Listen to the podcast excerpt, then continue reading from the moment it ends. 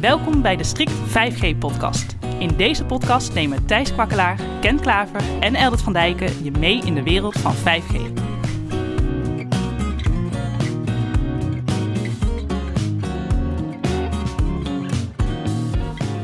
Dit is de Strict 5G-podcast. Ik ben Thijs. Ik ben Eldert. En ik ben Ken. Satellieten worden al jaren ingezet voor allerlei toepassingen wereldwijd, zoals GPS of telefonie overal ter wereld met een speciale telefoon. Maar wat heeft 5G dan te maken met de ruimte en wat is daarin nou weer de rol van satellieten? Eldert, heel in het kort, 5G en satellieten. Gaaf hè, een schitterende combinatie. 5G helemaal nieuw, satellieten, dat klinkt ook eh, als hip en happening. Dus de combinatie 5G en satellieten, dat moet het helemaal gaan maken. Dat lijkt in ieder geval, daar zijn ze mee bezig in de standaardisatiecommissies. Om te kijken hoe ze satellietcommunicatie en de ontwikkeling in de technologie eh, die daar op dit moment heel snel plaatsvinden. Om te kijken dat ze daar ook in 5G eh, plezier mee kunnen beleven. Dus er wordt heel erg gekeken van hoe ze de, de successen eigenlijk die op dit moment van de satellietbusiness, van heel veel diverse netwerken en technologieën, hoe ze dat ook kunnen toepassen om bijvoorbeeld in hele afgelegen gebieden ook met 5G eh, te kunnen bellen en data te kunnen versturen. Dus ja, uiteindelijk heb je hier een prachtige business case om 5G toe te passen overal ter wereld. Maar ja, satellieten. Satellieten ken ik wel als eh, de mooie space race met eh, de bliep bliep van, eh, van de satellite. zoals de Russen dat deden met Sputnik. Ja. Met Sputnik. En uiteraard steeds verder met, met je GPS en daarna ook wel eens telefonie toepassingen. En ik heb ze ook wel eens voorbij gekomen met heel traag internet. En natuurlijk satelliet-tv. Ja. ja, dat is ook een hele interessante. Daar, laten we het daar maar niet over hebben in deze 5G-podcast. Maar er zijn, zeker op het vlak van telefonie, zijn er al heel veel jaren ontwikkelingen rondom satellieten. En er is ook eh, in de jaren 90 al heel veel ontwikkeld. En toen was eigenlijk het geloof ook dat we binnen een paar jaar allemaal met een satelliettelefoon telefoon zouden rondlopen. En Iridium was een van die grote netwerken van toen die in geslaagd zijn om een, een dekkend netwerk in de lucht eh, te hangen met behulp van heel wat satellieten. En in die tijd, in de jaren 90, was het lanceren van satellieten nog heel kostbare business. Maar daarnaast, en daar kwamen ze achter, is ook het in de lucht houden van satellieten is nog veel duurder. En dat zorgt er ook voor dat het heel moeilijk is om een sluitende business case te krijgen. En dat is wat Iridium eh, na twee jaar operatie volgens mij al eh, de nek om heeft gedaan. Ze zijn failliet gegaan aan het feit dat ze misschien maar enkele tienduizenden gebruikers hadden. Die wel regelmatig belden, maar toch niet zo heel vaak op plekken waar eh, to totaal geen dekking was. Het idee wat ze toen hadden is dat iedere captain of industry, of die nou in New York of in Parijs of in Londen was, dat hij altijd gebruik zou maken van zijn satelliettelefoon. En het bleek dat hij wel af en toe daar gebruik van maakte. Uh, als die tussen die plekken dan aan het reizen was. Maar meestal op de plaats van bestemming is er wel mobiele dekking. uh, Dankzij sat sorry, niet dankzij satellieten, maar dankzij antennes die op de grond staan. En het daadwerkelijke aantal belminuten op die netwerken en dus de inkomstenbron bleef heel erg achter bij de projectie. Dus ze dachten ook, iedereen gaat straks aan de satelliettelefoon. Want je rijdt de bush-bush in en je kunt bellen. Maar ja, meestal bellen we niet zoveel in de bush-bush. En dan is nu de business case voor satellieten en 5G ook echt anders dan uh, bij Iridium? Ja, daar, daar, vind ik wel een hele interessante. Want er zijn wel ontwikkelingen kennen in het whitepaper wat uh, onlangs uh, gepubliceerd is. Ja, nou kijk, wat jij net al aanhaalde in het begin is dat 5G natuurlijk in principe begonnen is als vervanger of als opvolger van de 4G-technologie, et cetera. Met name voor landdekkende netwerken. Maar natuurlijk heel veel gebieden nog steeds zijn die verstoken zijn van mobiel internet. En voor die toepassingen is natuurlijk satellietcommunicatie een, een uitkomst. En de gedachte over het, het, ideaalbeeld is eigenlijk dat je dus daar op de grond met je, met je mobieltje toch dekking krijgt vanuit een satelliet. Goed, dat is best wel een technische uitdaging, want die satelliet, of die, die, die satelliet heeft natuurlijk een bepaald zendvermogen. Dus die moet eigenlijk door de atmosfeer heen naar de aarde toe dat mobieltje bereiken. En veel moeilijker is nog om het mobieltje te laten zenden helemaal naar de satelliet toe. Dus best een afstand. En uh, ja, er zijn verschillende soorten satellieten. Hè. De ene die hangt wat lager bij de aarde. De andere die zit op, uh, op 36.000 kilometer in een geostationaire baan. Ja, dat is bijna onmogelijk om met een gewoon mobieltje die afstand te overbruggen. Klopt. Ja, misschien is dat ook wel even interessant om aan te halen. We hebben eigenlijk drie soorten satellieten. Hoog, midden en laag. Dus de hoge, dat is dan de, de geostationaire baan. Hè. Die satelliet hangt voor uh, je, je, gevoel als aardbewoner altijd op dezelfde plek in de lucht. Hij vliegt natuurlijk om de aarde heen, maar hij vliegt net zo hard als dat de aarde meedraait. De middensatellieten, de MEO-satellieten, dat zijn vooral de satellieten die ook bijvoorbeeld voor GPS worden gebruikt. Dus die vliegen af en toe voorbij. Hè. Dat zie je ook op je, je GPS-ontvanger. Kun je soms zien van joh, hoeveel satellieten ziet hij? En je moet er minstens uh, vijf of zes zien volgens mij. En nog beter als hij er elf of twaalf ziet. En dat varieert ook gedurende de dag. En dat komt ook omdat er een constellatie van ongeveer 50 satellieten uh, voor het GPS-signaal zorgen die continu om de hele aarde heen vliegen. En de satellieten die we ondertussen ook al kennen van Starlink uh, is uh, een, een, veel groter aantal satellieten die op een lage baan, zeg maar een paar honderd kilometer boven het aardoppervlak, regelmatig voorbij komen vliegen met hele hoge snelheden. We, we, zagen dat ze met 7,5 kilometer per seconde ongeveer uh, voorbij komen vliegen. Dat moet ook, hè? Anders vliegt hij natuurlijk te pletten tegen de aarde. Je hebt natuurlijk te maken met ja, gewoon natuurkundige wet. Daarom kan die geostationaire satelliet keurig op 36.000 kilometer rond de Evenaar op schijnbaar hetzelfde punt blijven hangen. Maar hoe lager de satelliet komt, hangt, hoe, hoe, uh, hoe harder die moet vliegen om niet neer te storten eigenlijk. Dus hij, hij gaat inderdaad met 7, wat hadden we nou? 7,5 kilometer per, per seconde. seconde. Ja. Dus dat is even grofweg omrekenend. Nou, uh, hoe zal het zijn? Maar een auto kan niet zo hard. Nee, daarom. 36 maal 3600. Ja. Zit er aan op, op 1000 km per uur of zo? Nee, veel verder nog. We pakken de rekenmachine erbij. Maar we gaan het even verder. uitrekenen. Maar hij vliegt in ieder geval met een waanzinnige snelheid. Dat betekent dat je eigenlijk heel veel satellieten nodig hebt om de communicatie te blijven behouden. Want ja, voor je het weet is de ding natuurlijk uit het zicht. Oh, Eldert zegt hij is 27.000 km per uur gaat hij. Dat betekent dat hij eigenlijk maar heel even in je zicht is, ja. hè, vanuit de gebruiker gezien. En je ook maar heel even connectie hebt met de, satelliet, met de satelliet. En daarna pakt hij eigenlijk de volgende weer. Zou die de volgende moeten pakken? Dus je hebt ook heel veel satellieten nodig voor een wereldwijd dekkend netwerk. Dat zie je natuurlijk met Starlink, waarbij Elon Musk het plan heeft om nou 10.000, 10.000 dun ja.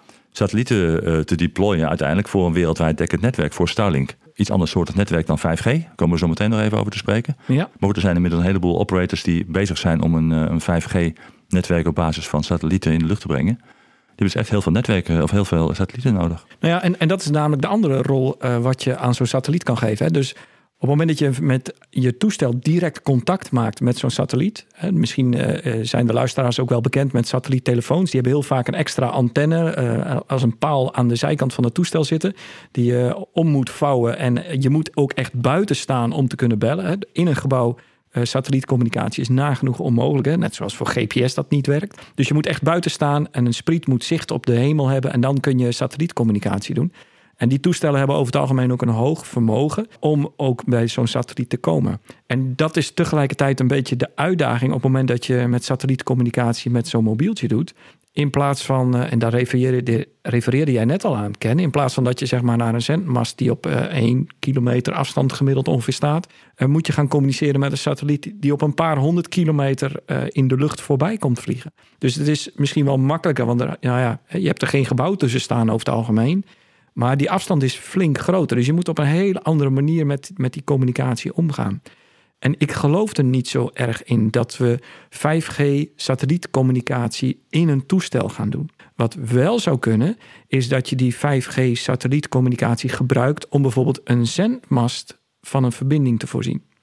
Als backhaul, zeg maar. Ja, dus in plaats van een glasvezel naar zo'n uh, zendmast graven, is het makkelijker als je midden in de bush bush of ergens bij een, ramp en je zegt van ik moet weer communicatie opstarten, dat je dan een, een 5G basisstation neerzet, een 5G zender, daar een satellietschotel op schroeft en met die satellietschotel via de satellietcommunicatie mogelijk maakt. En dat je lokaal met standaard mobieltjes kan blijven bellen binnen een afstand van een paar kilometer. En, en dat lijkt me een veel realistischer scenario dan dat we in al onze mobieltjes een extra ontvangchip gaan krijgen voor een satellietcommunicatie. En, en misschien ben ik dan niet science fiction genoeg, maar de komende vijf tot tien jaar denk ik nog niet zo snel dat dat gaat gebeuren met 5G. Nee, en daarnaast, uh, we hebben nu al dat we af en toe de dag niet doorkomen met de batterij van onze telefoon.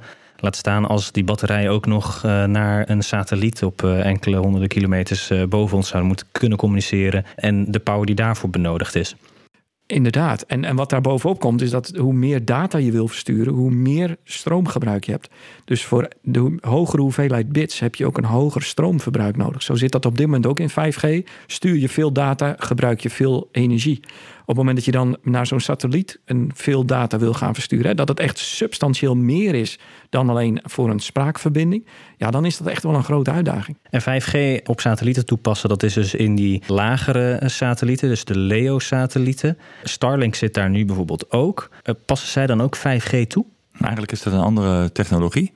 Dat weten we niet, hè? Starlink is daar uh, ja, het geheimzinnig is, het is geheim, het is geheim. maar wij denken dat het geen 5G is. Het is eigenlijk een door Elon Musk, althans door Starlink, ontwikkelde technologie. je ziet ook die, die units die in het nieuws waren, dat ze naar Oekraïne waren verscheept. een heleboel van die satellietschoteltjes van ongeveer, nou wat zal het zijn, 50 bij 50 centimeter, of zo. Ja. Van die schoteltjes, die werden daarheen verscheept en dan kan je lokaal een klein netwerkje opzetten met een routertje. En dan heb je in ieder geval mobiel internet. Ook, ook dat weer zeg maar in een crisissituatie. Ja, exact. Scheep je een satellietontvanger die stationair wordt geplaatst. Dus Eigenlijk hetzelfde model wat je net vertelde. Precies. Hè? Dus je, je, maakt lokaal maak je een netwerkje. Uh, die communiceert via de satelliet voor, voor de backhaul. Althans, hè, verbinding ja. met het datacentrum. En lokaal heb je een netwerkje en daar hangt een routertje aan. En dan kan je met wifi of met een betraden verbinding een laptopje aansluiten. Heb je internet. Dat is hoe, hoe het zou kunnen werken, zeg maar. En we weten dat Starlink op een andere frequentieband werkt dan de huidige 5G-banden. Ergens in de buurt van de 11, 12 gigahertz. Dus een hele hoge frequentie. Hele hoge frequentie. Ja. Waardoor je ook echt een schotel moet hebben die op de aarde of, of die op de hemel uh, gericht is. Want anders kan die niet goed contact maken met de satellieten. Ja, ja, precies. En ding kan wel stationair zijn. Er zijn natuurlijk inmiddels heel veel satellieten. Er komen nog veel meer bij, als ik het plannen mag geloven. Ja. Maar je hoeft het ding niet iedere keer mee te richten met de satellieten. Want die komt natuurlijk op zo'n satelliet en die gaat op een gegeven moment onder de horizon verdwijnen. Dus je zou hem niet hoeven te blijven volgen. Maar je kan hem stationair richten. Maar doet hij dat wel? Doet hij wel een beetje richten? Hè? Ja, er zit in de, bepaalde types hebben een motor er ook in, om hem eh, te bewegen. Dus die schotel te laten bewegen met de satelliet. Ja. Oh, dat had ik niet zo begrepen. Nou, kijk, weer wat geleerd. En maar in principe, als je, hè, wat kennen we natuurlijk wel van de satelliet-TV, dat je natuurlijk heel nauwkeurig moet richten en, en, en, en noem op. Het komt echt op de, nou ja, graden nauwkeurig. Misschien nog wel kleinere uh, eenheden. Hè? Want ja, zo'n ding is natuurlijk een stipje aan de horizon. En zeker die geostationaire. Maar goed, die Starlink-satellieten, die zie je echt uh, voorbij komen. Die zijn vaak heel goed zichtbaar. En als er heel veel zijn, dan zie je natuurlijk heel veel van die dingen op een gegeven moment opkomen. En zou je altijd wel één of meer satellieten in je zicht moeten hebben. Dus uh, Starlink van SpaceX is nog geen 5G. Zijn er dan nu al wel 5G-satellieten in de omloop? Nee, waar op dit moment dus over gesproken wordt, is in de standaardisatie van uh, 5G om daar satelliettoegang veel meer in mogelijk te maken. Dus dat wordt in release 17. Release 17 is nu in een uh, afrondende fase. Op het moment dat de, de standaard dan klaar is en gepubliceerd wordt, hebben we over het algemeen nog een paar jaar nodig voordat de producten op de markt komen. En daarnaast is de grote uitdaging op dit moment is nog in welk frequentiegebied ga je die toestaan. En in uh, de wereldwijde radioconferentie die besluit over welke frequentie waarvoor gebruikt mag worden, is in 2019 al gesproken om een klein beetje in de buurt van de 2100 megahertz 3G-band gaan gebruiken voor satellietcommunicatie. Maar dat is nog niet definitief besloten. En dat zorgt er dan ook nog eens keer voor, als het besloten is, dat het in heel veel landen die frequentie dan ook nog vrijgemaakt moet worden, voordat je die daarvoor kan gaan gebruiken voor satellietcommunicatie. Dus het is nog niet zo van, nou, volgend jaar hebben we het. Ik denk dat dat echt nog wel wat jaren duurt. En het, het is nog maar helemaal de vraag, wat mij betreft ook, van ja, hoe ga je die frequentieruimte dan verdelen wereldwijd? Hè? Want als daar, hè, er werd gesproken over twee keer 30 megahertz bijvoorbeeld. Als je dan die 30 megahertz uh, aan één of twee of drie operators gaat geven, blijft er per operator uh, nog maar heel weinig over. En is ook die frequentieruimte dan niet zo groot dat je hoge bandbreedtes kan halen. Dus dat, dat gaat het weer een beetje in de weg zitten. En er komt nog bij natuurlijk dat die coördinatie gaat niet alleen uh, per land, maar die gaat natuurlijk uh, landoverstijgend zijn. Ja. Omdat zo'n satelliet natuurlijk best een, een, een grote footprint heeft. Hè. Die straalt een, een, deel van de aarde aan. En afhankelijk van de hoogte van de satelliet is dat een gebied van, nou ja, tussen, de, vijf, ja, tussen de van 500 en een paar duizend kilometer. Dus dat is een heel groot gebied dat sowieso uh, land, landoverschrijdend zal zijn. Ja. Dus de coördinatie is daar wel superbelangrijk. Daarom zijn alle huidige satellietbanden zijn allemaal wereldwijd afgesproken. En daar wordt in principe niet zo makkelijk van afgeweken. En dat is natuurlijk nu op dit moment het hele lastige. Ze willen in het lagere frequentiedomein, dus zeg maar waar we nu ook 5G doen, uh, daar willen ze en 4G doen. In dat frequentiegebied wil men ook satellietcommunicatie gaan toevoegen. Alleen die ruimte daar, daar wordt op landelijk niveau, hè, op nationaal niveau, al zoveel discussie gevoerd over wie wat allemaal wil en mag. Uh, dus daar hebben we al eerder in de, onze podcast over gehad. Hè. Defensie heeft daar heel veel uh, ruimte nodig. We hebben voor allerlei zakelijke toepassingen ruimte nodig. Voor de mobiele operators ruimte nodig. Voor radiocommunicatie, voor satelliet, televisie onder andere. Voor televisieuitzendingen. En dan vervolgens moet daar tussendoor dan ook nog wereldwijd ruimte gecreëerd worden voor satellietcommunicatie.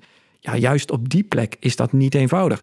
Vandaar dat bijvoorbeeld Starlink op die hele hoge frequentie van 11 en 12 gigahertz uh, dat wel kan wereldwijd, want daar is dat voor eerder afgestemd.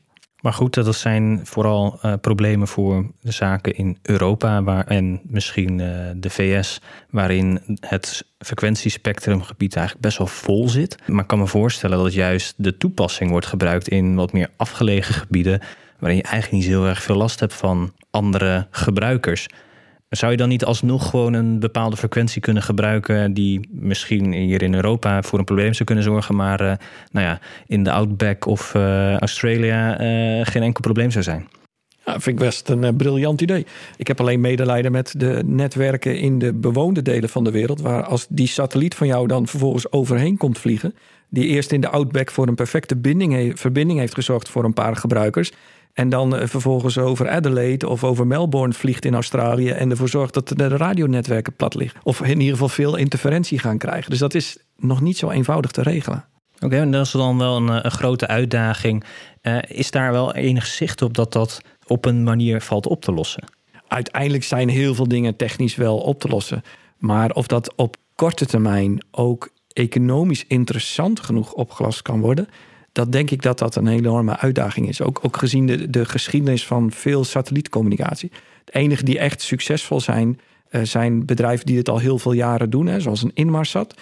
En Inmarsat heeft niet lage kostprijzen. En het zijn over het algemeen uh, grote bedrijven die hun afnemers zijn. Scheepvaart en, en uh, offshore bedrijven.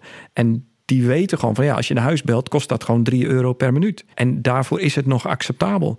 Maar op het moment dat je dat in de grote consumentenmarkt probeert te brengen, zegt nou, u betaalt maar 50 cent per minuut, maar u kunt wel in de hele wereld bellen. Ja, ik weet niet hoeveel mensen dat, dat voor zo'n abonnement gaan kiezen. En dat was ook typisch bij Iridium. Verwachtte men dat dat een groot succes zou zijn. En dat is gewoon niet gebleken. Ja, maar ik denk ook niet per se dat het voor een consument iets is wat je op eh, standaardbasis zou kunnen gaan gebruiken. Uh, net zoals dat uh, een normale consument ook niet zomaar een satelliettelefoon zal gebruiken. Maar stel je gaat een backpackreis uh, doen, dan is het wel weer interessant. Humanitaire maar, organisaties ja. die hè, naar, naar Oekraïne gaan of naar oorlogsgebieden... of bij, bij, als er ergens een ramp gebeurd is. Dat soort clubs wil je natuurlijk van, van dit soort communicatiemiddelen voorzien. Precies. Maar dat is dan professioneel gebruik. Exact. En dat mag ook wat kosten. Althans, ja, liefst ook zo min mogelijk. Maar het kost nou eenmaal meer. Ja. Dat weten we nou eenmaal. Oh ja. Toch zijn er nog genoeg partijen die hier brood in zien. Hè? Want jij hebt ook wat eh, rondgestuurd, Eldert, ter voorbereiding voor deze podcast. Dat, dat landen als China en anderen toch van plan zijn om behoorlijk wat netwerken in de lucht te brengen met uh, satellieten. Maar dat is volgens mij ook meer omdat we, uh, en dat begonnen we in het begin van de podcast al mee, satellietcommunicatie is best wel hot. En we zien nu ook met, met nieuwe technologie en nieuwe radiochips dat, dat veel meer mogelijk is dan 10, 20 jaar geleden. Uh, maar besef wel dat de satellietcommunicatiewereld niet zo snel beweegt als de mobiele communicatie zoals we die op het land kennen. Een satelliet moet over het algemeen tien jaar toch wel in de lucht blijven hangen. Uh, en dan op een gegeven moment mogen ze wel uh, kapot gaan. Maar het moet heel veel meer jaren meer gaan meegaan over het algemeen dan wat we in, in landelijke netwerken hebben. Je gaat er ook niet even heen voor, voor onderhoud of hè? Exact, dat, is het grote probleem. Nee, ja, je kunt er wel een, een, een space shuttle achteraan gaan sturen, maar die vliegt ondertussen al niet echt meer. Dus dat is best wel een ding. De ontwikkelingen gaan daar veel minder snel, ook omdat dingen echt robuust en betrouwbaar en proven moeten zijn. Uh, en dan pas kun je zo'n raket uh, laten vliegen met zo'n nieuwe satelliet erin. Want dan zou je denken dat landen als China en die andere partijen, die dus dit, dit soort plannen hebben, dat je toch ook wel daar brood in moeten zien. Het zijn toch geen filantropische instellingen, zou je zeggen? Nee, dat klopt. En, en dat is wel het uh, bijzondere. Want ook, ook Starlink ziet er brood in. Want, en uh, we zien nu ook, hè, zoals het voorbeeld wat we noemden in Oekraïne. Op heel veel plekken worden die satellietschotels van Starlink, die daar nog niet beschikbaar waren, maar die speciaal uh, toegestaan zijn om in de Oekraïne te gaan gebruiken. En die hebben ze ook opgestuurd gekregen. Ja, dat is wel een ontzettend geschenk voor die mensen die communicatie willen hebben. waar op, op plekken waar verder helemaal niks beschikbaar is. En, en op zo'n manier zie je dat satellieten wel een hele mooie rol kan vervullen. Op inderdaad op plaatsen waar uh, of weinig mensen wonen of er een ramp uh, is. Uh, waar je toch graag met de rest van de wereld wil communiceren. Al was het alleen om, om de veiligheid van je medewerkers te garanderen. Of beelden met de rest van de wereld te delen. Bijvoorbeeld toen ook met die enorme overstroming in Azië. Waarbij dankzij die beelden we ook het besef kregen in de rest van de wereld allemachtig, wat gebeurt hier? En laten we hulp sturen. Nou, en daarvoor heb je over het algemeen videobeelden nodig. En die kun je alleen versturen over het algemeen op het moment dat je die satellietcommunicatie ter plekke hebt. Ja, dus eigenlijk zeggen we van die doelgroep, die is nog toch ligt voornamelijk in de hoek van de humanitaire hulp, Rode Kruis, uh, eh, UNHCR, dat soort organisaties. Dat is wel een beetje mijn beeld op dit moment. Ja, dat beeld krijg ik ook als ik zo uh, dit hoor en ook de stukken lees. Onlangs heeft Apple de nieuwe iPhone 14 gelanceerd. En het bijzondere nieuws aan dat toestel was dat hij ook satellietcommunicatie aankon. En de truc die daarbij is uitgehaald, is dat Qualcomm in de chipset een frequentiegebiedje aan de bovenkant van de wifi-band heeft toegevoegd en ook aan het uh, standaard van 5G heeft toegevoegd. En die band wordt eigenlijk op dit moment door Globalstar gebruikt voor communicatie. En eigenlijk de truc die nu is toegepast, is dat de iPhone 14 op een frequentiebandje dicht boven de 2,4 gigahertz wifi noodsignalen kan versturen naar de satellieten van Globalstar. Dus op het moment dat je, ja, het werkt alleen nog in Noord-Amerika en Canada. Op het moment dat je in de problemen bent en je zit in een gebied waar geen mobiele dekking is, en die zijn er heel veel in Noord-Amerika nog, dat je daarmee een, je locatie uh, in een nood-SMS kan doorsturen naar een, ja, ja, een Global Star centrale, waarna men bijvoorbeeld reddingsdiensten op je af kan sturen. Dus met hele beperkte bandbreedte. Absoluut. En daarvoor moet je ook stilstaan met je mobiel en je moet hem richten naar uh, de hemel. En met een beetje mazzel is dan na 15 seconden het bericht verstuurd, maar het kan ook een paar minuten duren. Deze dienst is dus nog niet beschikbaar in de rest van de wereld, maar alleen uh, beschikbaar in Noord-Amerika. Ze hopen wel dat dit ook breder beschikbaar gaat komen en het zal best een interessante dienst zijn. In Nederland zijn we natuurlijk maar zelden uit mobiele dekking. Maar er zijn nog heel wat plekken ook in de landen om ons heen... waar als je ergens in de natuur aan het wandelen bent... mobiele dekking helemaal nog niet een gegeven is. En we zijn natuurlijk wel gewend aan een stukje veiligheid. Dat op het moment dat er iets aan de hand is... dat je altijd 112 kan bellen. En zo'n oplossing middels een satelliet is denk ik ideaal voor die plekken waar geen dekking is.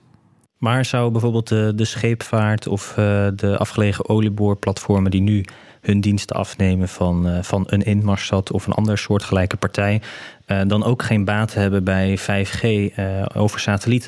Ik kan me voorstellen dat jij als medewerker zeker wel blij bent als jouw werkgever zorgt voor een net even wat grotere bandbreedte en dat je wel Netflix kan kijken op je olieboorplatform. Ja, maar ook daarvoor zal gelden dat je waarschijnlijk niet, niet alle mobieltjes daar op, direct met de satelliet zult laten communiceren, maar dat je een centrale voorziening op zo'n boorplatform inricht. Zo'n base station waar we het eerder over hebben gehad, die heeft dan verbinding met de datacenter, et cetera. En de lokale mobieltjes die zich op het boorplatform bevinden, die connecteren dan met dat base station. Dus dat is geen rechtstreeks verkeer met de satelliet. Maar het is wel een middel die de medewerkers helpt om betere connectiviteit te krijgen, zeker. Ja, absoluut. Maar daar, en, en het is daarmee wel satellietcommunicatie, maar niet per se 5G-satellietcommunicatie. En in, die, uh, in dat marktsegment is ook heel veel ontwikkeling. Bijvoorbeeld om vliegtuigen nu tijdens de vlucht ook van mobiele data uh, te voorzien. En daarvoor zijn steeds meer uh, nieuwe ontwikkelingen voor, op het vlak van satellieten. En wat mij betreft hoeft dat niet per se een 5G-satelliet te zijn. En dat je dan vervolgens aan boord van je vliegtuig bijvoorbeeld een wifi-netwerk hebt. Of in het geval van een cruiseschip, dan zie je dat die ook steeds meer zelfstandig een, eigen 4G of 5G-netwerk aan boord van het schip hebben. Waarbij inderdaad een satellietcommunicatie ervoor zorgt dat de base station gekoppeld wordt met de rest van de wereld. En zo'n configuratie denk ik dus dat voor 5G echt wel een zinvolle oplossing kan zijn. Dat je zeg maar een, eh, een iets groter dan een rugzak 5G-zender meeneemt, aan een satellietschotel kan koppelen, misschien wel een van Starlink. En daarvoor in de standaard ook ruimte wordt gemaakt om die communicatie goed te laten plaatsvinden. En op basis dan, daarvan heb je denk ik iets wat redelijk dicht staat bij wat we vandaag de dag al gebruiken. En juist ook je de kans geeft om elk standaard mobieltje dan op zo'n plek waar een ramp uh, of humanitaire hulp geleverd moet worden, uh, dat je daar dan snel kan communiceren met de bestaande mobieltjes van de hulpverleners. Maar als ik jullie dan zo hoor, dan uh, zeg je hiermee eigenlijk 5G en satellieten beter satellietcommunicatie behouden zoals het nu is, misschien wat uitbreiden om te zorgen dat je meer bandbreedte hebt. En 5G hou dat vooral gewoon lekker op de grond.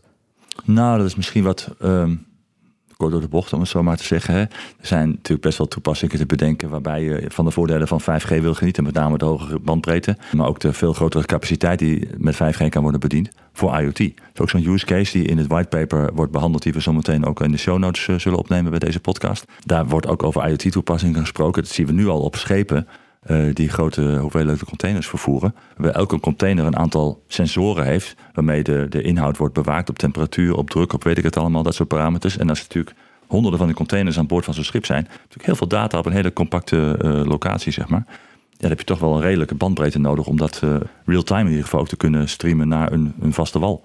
Daar zou 5G een middel voor kunnen zijn. Nu gebeurt dat nog met, met 4G vaak, IoT-oplossingen. 5G biedt toch wat meer capaciteit. En zeker als er meer van dit soort schepen in de buurt zijn, in het Suezkanaal of in dat soort uh, uh, dichtbevolkte locaties, kan het voordelen bieden. Nou ja, als je kijkt naar de ontwikkelingen in China en inderdaad het feit dat die heel veel satellieten zelf willen gaan lanceren om een eigen versie van, een, van zeg maar een Starlink-achtig netwerk te doen, dan kan ik me heel goed voorstellen dat China zegt van ja, wij zijn een zo uitgestrekt en groot land. En wij willen niet afhankelijk zijn van westerse technologie om overal dekking te krijgen. Dat is een goede reden voor hen. Dus daarom gaan we een eigen satellietennetwerk lanceren. Ja, op het moment dat je dat nu voor elkaar krijgt, heb ik daar groot respect voor.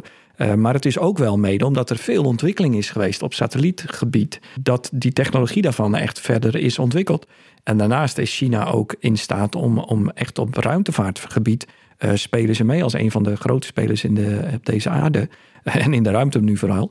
Uh, waarbij je ziet dat ze dat ook zeker goed gaan, vast gaan doen. Dus het, er zitten heel veel positieve ontwikkelingen aan. Dat je ook echt in afgelegen gebieden meer mogelijkheden krijgt voor te communiceren. Uh, dus dat is denk ik het grote gewin van satelliet. En uh, vergeet niet, we zijn nu ook allemaal dankzij al die navigatiesatellieten in staat om onze uh, routes te vinden. En ook op vakantie te kunnen gaan en op de juiste plek van bestemming aan te komen. En dat kan allemaal dankzij die satellietcommunicatie.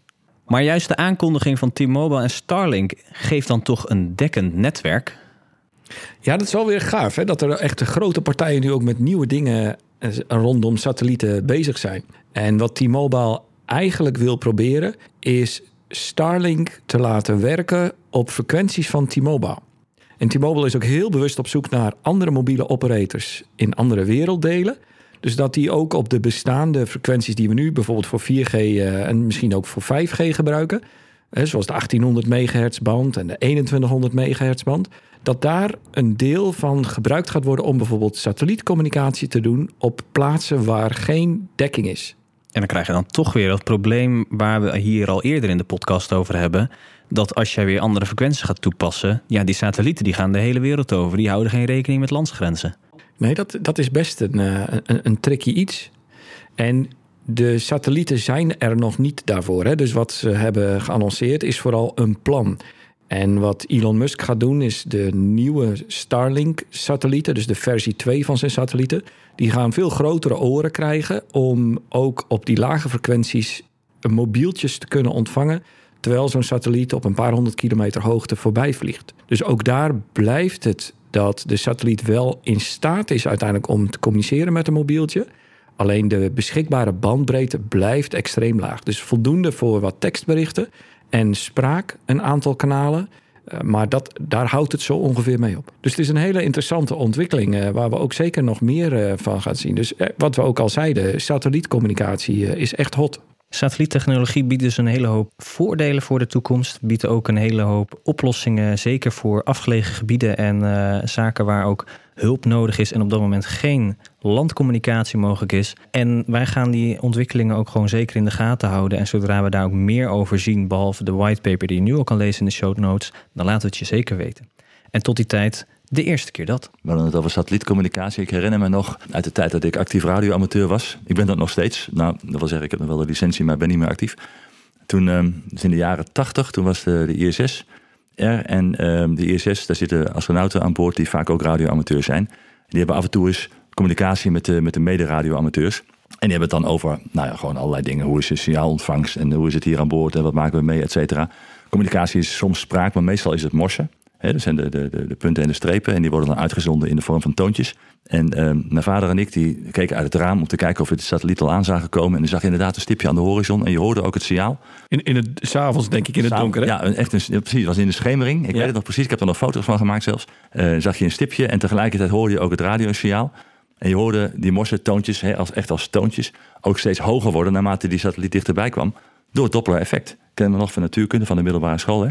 Als je dichterbij komt, wordt de toon hoger. Op een gegeven moment is hij uh, nou ja, vlak boven je, zeg maar. En dan, dan is de toon de toon die het eigenlijk moet zijn. En op een gegeven moment dan gaat hij weer verder. Dan gaat hij naar de andere kant van de horizon. En dan wordt de toon weer, neemt de toon weer af in, in, in hoogte. In frequentie, ja. In frequentie. Dus je hoort, nou ja, op een gegeven moment is hij ook uit het zicht verdwenen. En op, daarna is, vlak daarna is ook het radiosignaal weg. Het is eigenlijk een hele leuke uh, praktische kennismaking met satellietcommunicatie. Het was niet echt een satelliet, het was een, nou ja, goed, een bemande satelliet eigenlijk. Hè? Nou ja, het was wel een satelliet van de aarde en toevallig zaten er mensen in. Precies, ja, dat was heel grappig. Dat was eigenlijk mijn eerste keer dat ik dat in de praktijk heb meegemaakt. En dan zie je ook dat zo'n satelliet echt voorbij komt vliegen hè, met een bepaalde snelheid. Uh, want ook uh, ISS is niet een uh, geostationaire baan. Nee. Volgens mij een MEO. Ik denk dat het een MEO is inderdaad. Middenhoogte. Ja, ja. Er zijn apps voor op je telefoon. Dan kan je zien waar die op dit moment is. Dan kan je hem ook volgen. Je kan ook de beelden aan boord kan je bekijken. En je kan ook nou, met aanzien komen. En dan kan je hem nou, live aan de lucht zien vliegen. Dat is heel gaaf. Stoer. Mooi verhaal, Ken. Dit was de Strict 5G podcast met Eldert, Ken en Thijs. Abonneer je op de podcast zodat je direct weet wanneer er weer een nieuwe aflevering is. En laat ons ook vooral weten wat je ervan vond.